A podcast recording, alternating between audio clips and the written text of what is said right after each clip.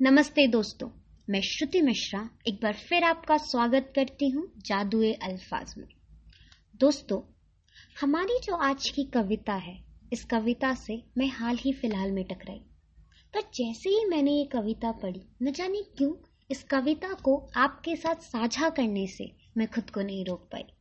तो आपका ज़्यादा वक्त ना लेते हुए, चलिए सुनते हैं आज की हमारी कविता। इस कविता का नाम है, हवा के सहारे। और इसे लिखा है दीपांकर गिरी जी ने। कविता कुछ इस प्रकार है। हवा के सहारे टंगे हुए हैं हम। न हमसे कोई मोहब्बत करता है, न कोई नफरत। न कोई हमें खरीदता है, न हम किसी के हाथों बिकते हैं। हम चाहते हैं सब लोग हमारे साथ हो। हम चाहते हैं कुछ लोग हमारे साथ ना भी हो। क्योंकि लड़ने के लिए कोई तो चाहिए। इसलिए उनकी तरफ़ भी कुछ लोग चाहते हैं। वे हमें जानते हैं अच्छी तरह से। हम न क्रांति करते हैं, न शांति से बैठते हैं। न हम रुके हुए हैं, न हम चलते हैं। हमें हर वक्त उन्हीं का फ़ोन आता है, जबकि हम किसी और की आवाज़ सुनने को बेताब हैं। कभी हम अंधेरे से भागते हैं, कभी रोशनी से। कभी अमावस की ओर चल पड़ते हैं तो कभी चांदनी के नीचे बैठ जाते हैं।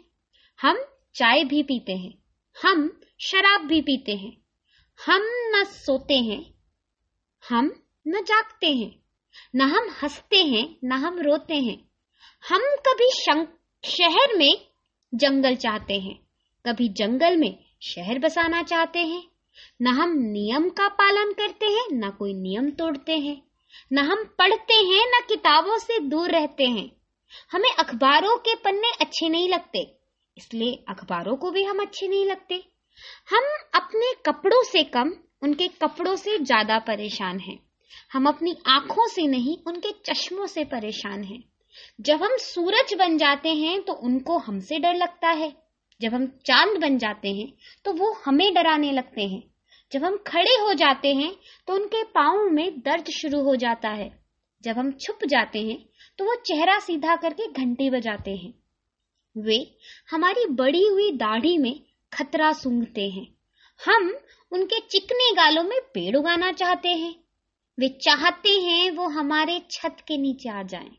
वे चाहते हैं वो हमारे छत के नीचे आ जाएँ। पर कैसे हम तो खुद ही हवा में टंगे हुए हैं, जहाँ न छत है, न नींव, न छत है, न नींव तो दोस्तों, इस कविता को सुनकर अपने आप से इस कविता के दो किरदारों के बारे में ज़रूर पूछिएगा इस कविता में हम और वो कौन है। और यदि आपको इसका उत्तर मिल जाए तो खुद को ज़रूर बताइएगा। धन्यवाद।